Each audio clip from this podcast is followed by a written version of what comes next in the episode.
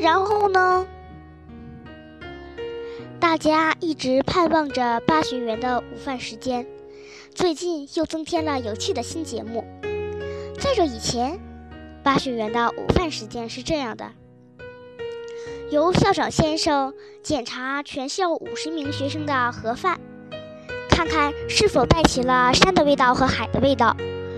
如果有孩子少带了一种，校长夫人就会从锅里盛出菜给那个孩子，然后大家一起唱：“好好嚼啊，把吃的东西嚼啊嚼啊嚼啊嚼啊。”唱完歌之后，说一声“我吃了”，午饭开始了。但现在在说“我吃了”之前，又加入了一个新节目，那就是由谁来说话。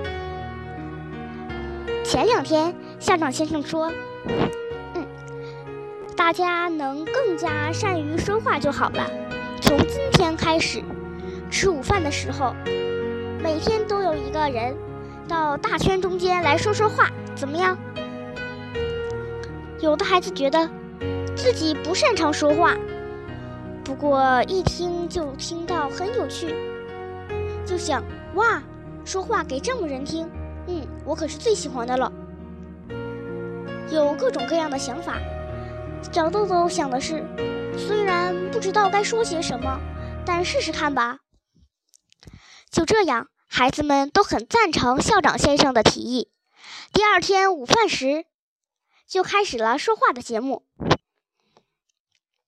吃饭的时候，应该尽量让心情愉快，不要急匆匆的吃完，而要花点时间，一边聊着各种话题，一边吃比较好。先生还认为。以后，孩子们在别人面前清楚、自由、毫无羞涩地表达出自己的想法，绝对必须要。所以，先生决定现在就开始训练孩子们的表达能力。当大家都说赞成的时候，先生说了下面的话：小豆豆用心听着，好吧，不必想着非说什么好。只要自己想说的话都可以说一说。总之，开始吧。说话的顺序也排好了，在大家唱完“好好嚼啊”之后，要说说话，孩子们可以快活的吃完。但是这样说话和课间大家三个一群、五个一伙聊天不一样，这是要站在全校五十名学生中间说话，无疑，无疑。既需要勇气，又很有难度。一开始，孩子们非常的害羞，只是嘿嘿嘿嘿的笑着。有的孩子好不容易说出了话题，但是一起头就把全部忘了，只把一个题目说：“呃，青蛙往侧面跳。”这样重重复复，结果只说了一句：“下雨了。”完了。就鞠了一个躬，回到座位上。还没有轮到小豆豆，小豆豆准备轮到自己的时候，还说一说王子和公主的故事。只是小豆豆觉得王子和公主的故事太有名了，每当课间休息的时候，都给大家讲一讲。等大家都说啊听腻了，尽管如此，小豆豆还是觉得说这个。就这样。每天有一个孩子站到大间说说话。有一天轮到了一个男孩，可他无论如何也不想说，因为我没有什么可说的。校长先生走到那个桌子旁边说：“你说自己没有话说，什么也没有。”那个孩子这样说，绝对不是因为故意找别扭，或者心存找麻烦。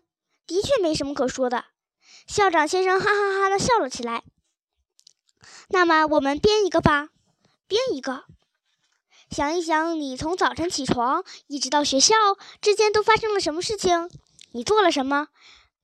哎，你看，你说了爱，不是有话说吗？爱之后，然后呢？哎，我起床了，然后呢？一边说着。他一边挠挠头，校长先生两手交叠着放在桌子上，看着那个男孩。先生说：“很好，就这样，大家都知道你起床了，并不是什么有趣的事情，或者令人发笑了不起的事情，而你本来是这样。现在找来的话题，这是非常重要的。然后呢？然后，妈妈说让我快刷牙，我就刷牙了。”然后呢，我就到了学校，